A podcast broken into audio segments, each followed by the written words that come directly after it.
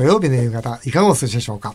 こんにちは、渡辺美希です。そして番組スペシャルアドバイザーはこの方です。テリー東です。テリーさん、今週もよろしくお願いいたします。ますさて、昨日3月11日は東日本大震災から丸11年。はい。もうテリーさん11年ですよ。そうですね。うんえーワタミは昨年、陸前高田市に日本最大級の有機農業テーマパーク、えー陸前高田をワタミオーガニックランドをオープンさせていただきました。テリーさんにも来ていただいて、えー来えーありがとうございました。えー実際ですね、はい。もうこの約1年経つんですが、この陸前高田ワタミオーガニックランド、非常にテリーさん苦戦しております。もともと当てにしていたのは修学旅行生がね、ああ、もう、なれ、もうね。全くない。数千人のキャンセル、まあ、今年はなんとか1万人の修学旅行生を呼ぼうとしてるんですが、まあ、それでもあこのコロナで非常に今厳しい状況です、現在私ですね、政府の復興推進委員もやってるんですよ、うん。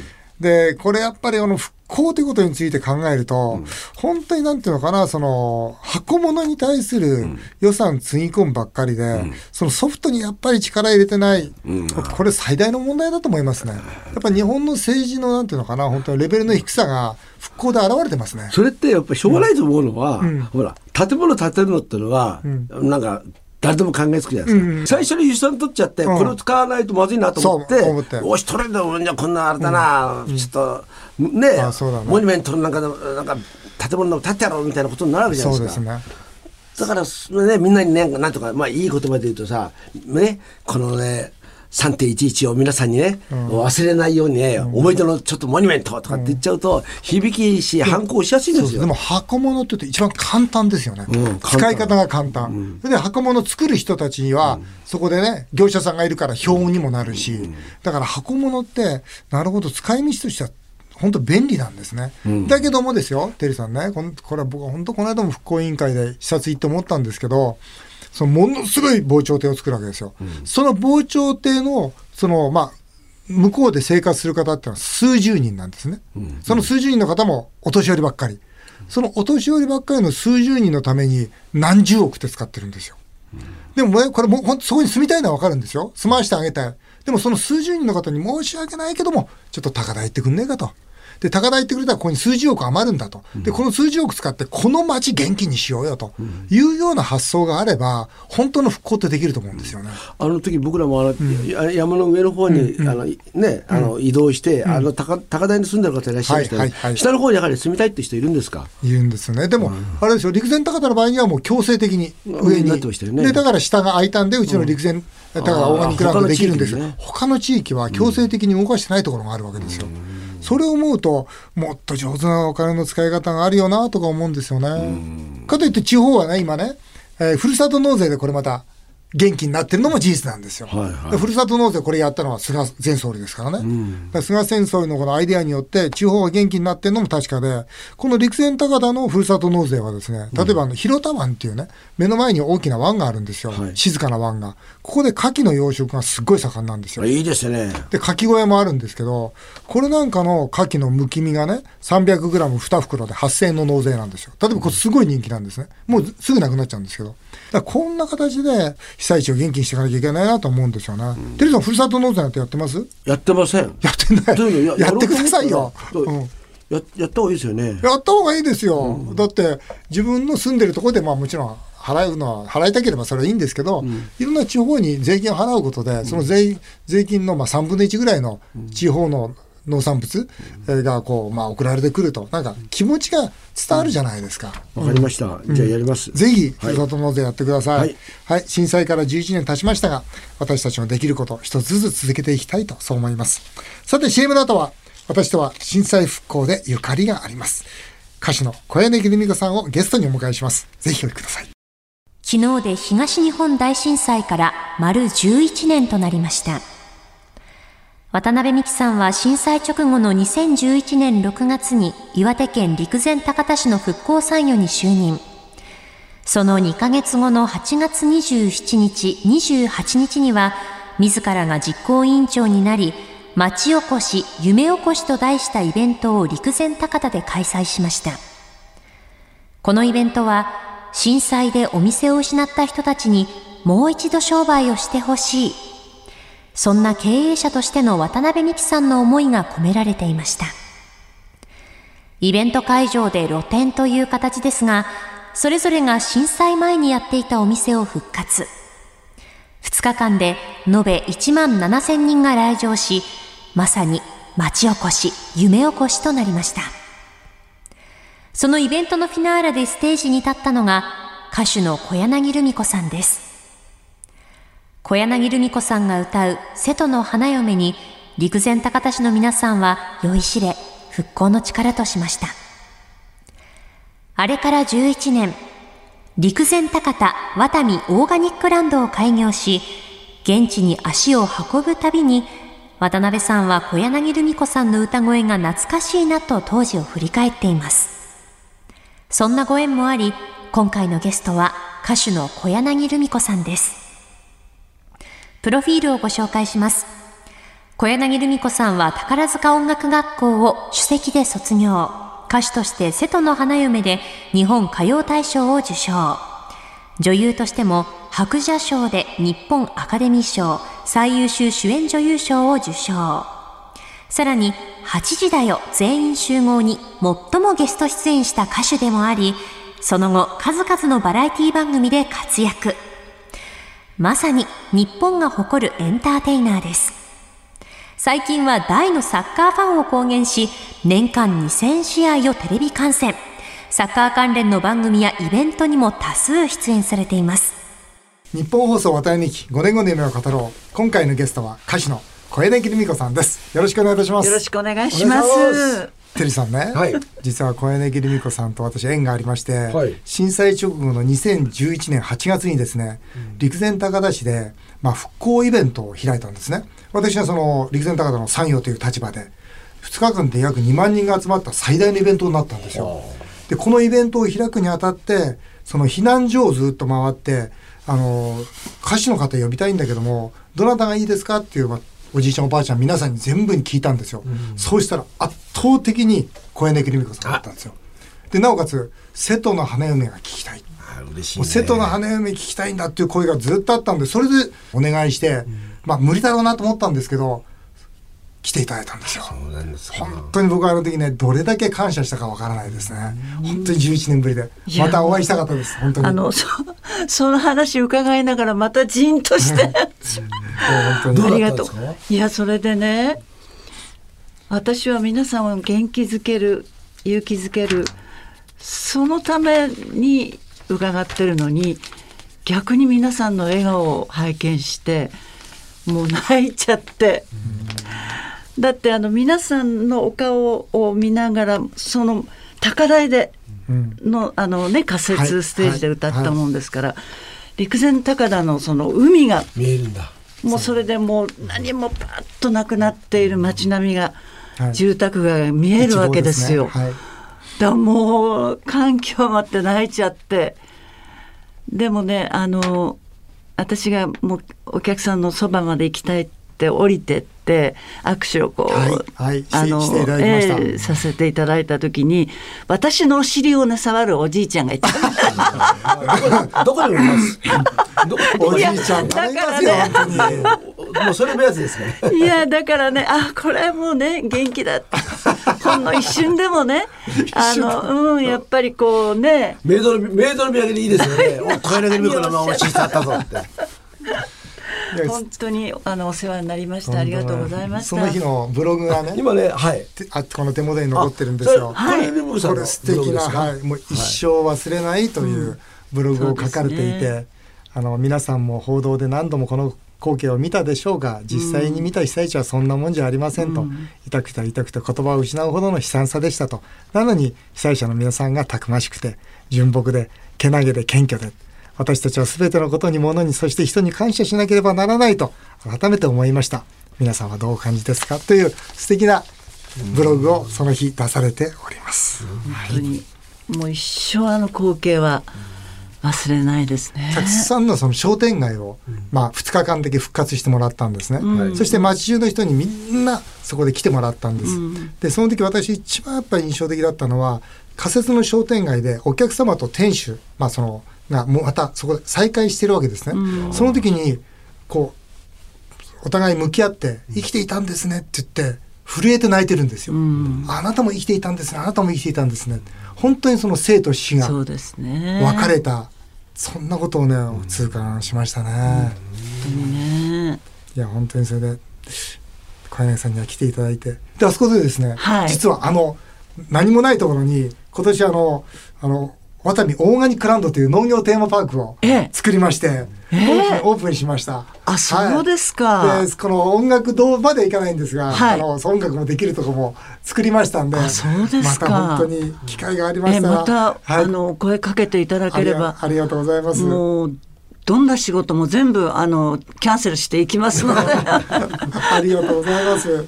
あのぜひあのこのラジオを通してまた陸前高で被災地の皆さんにまた小柳さんそうですね。またあのお尻触ったおじいちゃん。元気かなまだ多分また今度来たらまた触ると思いますよ。多分味しみてると思いますよ。テリーさんみたいな人いるんですねやっぱり。どこにでもね。そうそうもうもう死にそうなふりしてね触ってますから。大体そういう人はねあのボケてませんからね。ボケてないボケてない。元気ですから。でもテリーさんはあれでしょ？小柳ルミオさんとはその夜中の3時半にその LINE するような親しい仲なんでしょ？なんかこれなんですあねえなんか夜中の3時半の LINE あここに手元にありますちょよ。っとあの、ガツンと言ってやってください。というかね、はいあの実は、夜中の3時4時っていうのは、はい私はもうギンギンに起きてるんですよ。えなんでですか？サッカーです。えー？世界のサッカー見てるから、そう。あ生で見てるんですか？そうなんです。うわすご。いだから向こうの9時がこちらの4時とかあー。4時50分ぐらいなんで、はい。実は起きてるので、すごい。もう即返信できる時間なんですよ。すごい。ただね、たまにね、7時半とかね、8時頃にね、LINE が来るんですね。それいいじゃないですか何言ってんですかそれは寝てんです逆に貴重な睡眠時間が、睡眠。そこは寝てるんですよ。そうなんそれから何の、あの、言葉もなく写真だけ送ってくる時と。だ文面だからはテリーさんのね、あのどどっか旅の写真とか送ってくるんですけど。あ京都です京都か。京都行ったこれねこれ。おそうそうそう。それ3時半これあれですよ。そうそうそうそう、はい。これあれあそこですよ紅葉。高尾。あ違う違う。だからそれを送ってこられてもね、天狗？うん。私嬉しくもなんともない わかります。わかります？わかります。どうしていいか。わからない。いやいや嬉しがってくださいよ。秋の便りが届きました。そうですよ。いらないから。でもこれ1年前だからな。そうですね。とんでもない。ただねな今ので分かるように好えきな人しかやってません。愛してるやっぱ愛してるん愛してまなんだ？もう教えてあげてそうやって言ってくださいよ。もうそれにしても今日も見てくださいよ。革のジャケット。最初に入る時からパッとかそう。スターのオーラ感じますよね。だってウエストもね全然変わんないんだよねデビュー当時とそうですね。足も上がるでしょ？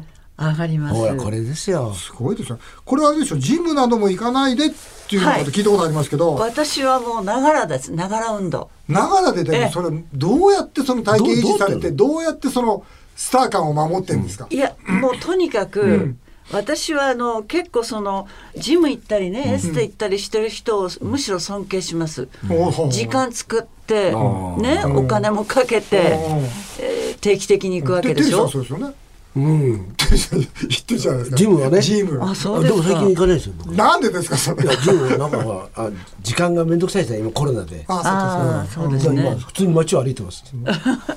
私はだからもう、とにかくあの自分家がジムなんですよ。うん。あ自分の家の。だからもう開脚したりストレッチ柔軟。うん一日どのぐらいやるんですか？いやもうだからながらです。テレビ見ながらお風呂に入りながらお掃除しながらそうかだってねサッカー中継世界のサッカー中継年間そうですね。何それを腹筋やりながら見たりとか。腹筋ながらええ。腹筋やりながら。そうですそうです。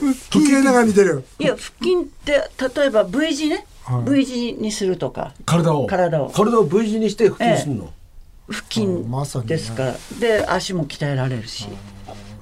だから自分でやっぱりこうルミコ流アレンジでもう自分家がジムですから。あ日々日々の生活の中で常にやってます。健康には気を使われ,、ね、気を使われてて、まあ、その結果このデビュー50周年、そうですね。ね。今回「深夜0時乱れ心」というね、はい。リどうですか？え？デビュー50周年改めて。そうそう振り返ってね。そうそう。いやーね あのよくぞ聞いてくださいました、実は私この鉄人の私が、去年はもう引退しようと思って、あらまなんで？はい。もうあの引退宣言しちゃったんですよ。あらまなんで？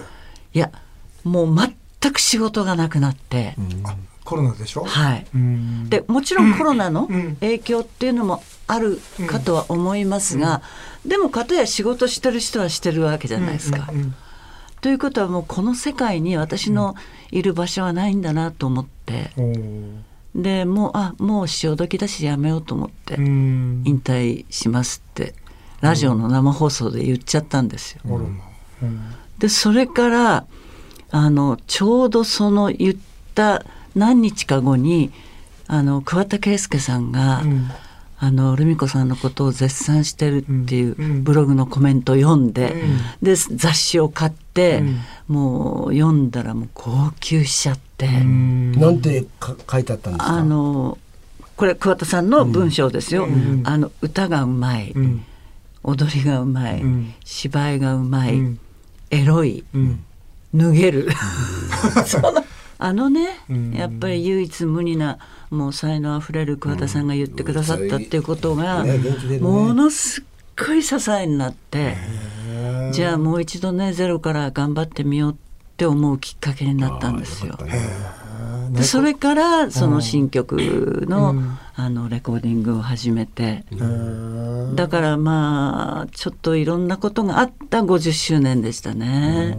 だけどあれですよね小柳ルミ子さんほどのスターが、ね、そうやってややめようとかね自信をなくされたりまた、ね、周りの方の言葉でこう元気になったりというのは多分リスナーの方々皆さんこう励まされるんじゃないですそかね。うですね、まあ、誰しもね、これやっぱ大変なことあるやんか、もう一回ね、ねでもその中でですよ、お聞きしたいのはこの続けるってのはすごいことだと思うんですよ。そうですね。50周年50年スターであり続けられた理由もしはいこれが理由だとしたらこうだろうと思うところ教えてください。あの一発大ヒットっていうのは、まあまぐれであるんですよ。うんうん、ある。で今までそういう方もたくさんいらしたし、はいはい。だけどそれを続ける、うん。でその位置をキープするっていうのは、うん。うんもうそれそれのもう100倍ぐらい大変ですよね。でそれはもうまずはやっぱり自分の健康、うん。それから、一番底辺にあるのはやっぱり人間性。ではないかなと思います。やっぱりその自分が困った時に誰かが救いの手を差し伸べてくれる。だからもう私は常常にその素直で謙虚で、その人としてねやっぱり歌い手である前に一人の人間ですから社会人ですから、やっぱりその人としてどうあるべきかっていうことが最後はあの大事なんじゃないかなと思いますね。もちろんファンの方の,、あの応援とか、スタッフの力もありますけど、でもそれをやっぱりあの引っ張っていくのは本人の魅力とか、まあ尊敬される人かどうかですから、やっぱり歌手である前に社会人としてどうあるかっていうことじゃないかなと思いますね。テリーさんいかがですか？あとやっぱりこれムグさんのもう一つのやっぱり凄さは、まあ、皆さんもねそれこそあのはあ瀬戸の花嫁出てきた時の、まあなんか普通の女の子ですよ、からうんこの海子はどんどんどんどん進化していった、でまあももしかしたら瀬戸の花嫁をこの捨ててった時期も多分あったかもわかんない、それは例えばもともと宝塚のね指摘出ている人なんですけどもそれこそ映画でねそれこそ脱いだり、もうそれこそいろいろあのなんかまあスキャンダルもあったし、いろんなスタスタムンダもあった。でもそれって自分に正直だったと思うんですよ、だからその違和感を感じたえあのね私の城下町の小根美子じゃないというふうに思った方もいるかもしれないけど、でも年を取るってことはそういうことじゃないですか。だって新たなものをどんどんアプローチしてで、あのなんかこう挑戦していったっていうのがやっぱり、振り返ってみると、あすごい生々しいし、あのなんかあっちの方が人間っぽいよなってずっとそれこそ最初のデビュー当時のイメージを保ったままいるよりも、今の時代がこの変化していく中では、あかっこいいなっていうふうに男性も女性も思ったんじゃないかなっていうふうに僕は思ったんですけどありね。がとうございます。うん時々いいことを言うんですなんですよ。で、お知り合いさんですから、さんが、お母さん亡くした時にね、お母さん亡くした時に、まあ、ちょっとお話したことがあるんですけども、やっぱり、まあね、お母さん子だったから、すごくそういうの時の、なんかね、切ない思いなんか僕は聞いていたんで、そうでしたね。ねやっぱり才能はもちろんですけどね、やっぱ人間性、まあ、努力っていうことでしょうね、あの経営者もですね、はい。一発当てる経営者いっぱいいるんですよ。ですよね。でもそれが20年30年40年ずっと経営していく人は、んみんないい人、ですよね。これだけは間違いない。嘘をつくやつはやっぱ長続きしないし。ね。うん、謙虚じゃないやつは長続きしないですから。うだと思います。その中ではこの長続きしてるとか人間性、ね、また素晴らしい答えをいただきました。いやもう私ね素直と謙虚じゃない人は、あの絶対進歩しないと思ってるんですよ。スもうケスケベな人はどうですか？あスケベな人はいいんじゃないですか？えでも、でもお尻はそう簡単に触らないでください。テリーさんお願いします。えー来週も小柳ルミ子さんにご出演していただき、気になる5年後の夢をお伺いしたいと思います。えー小柳ルミ子さん、また来週もよろしくお願いいたします。はいよろしくお願いいたしますえーそれでは最後に陸前高田で歌ってくださった瀬戸の花嫁をお届けします。えー小柳ルミ子さんで瀬戸の花嫁です。日本放送渡辺美希5年後の夢を語ろう。この番組ではリスナーの皆さんのメールをお待ちしております。メールアドレスは夢 5-1242.com 夢 5-1242.com お送りしてきました。日本放送渡辺美希5年後の夢を語ろう。また来週のこのお時間にお会いしましょう。お相手は渡辺美希でした。あなたの夢が叶いますように。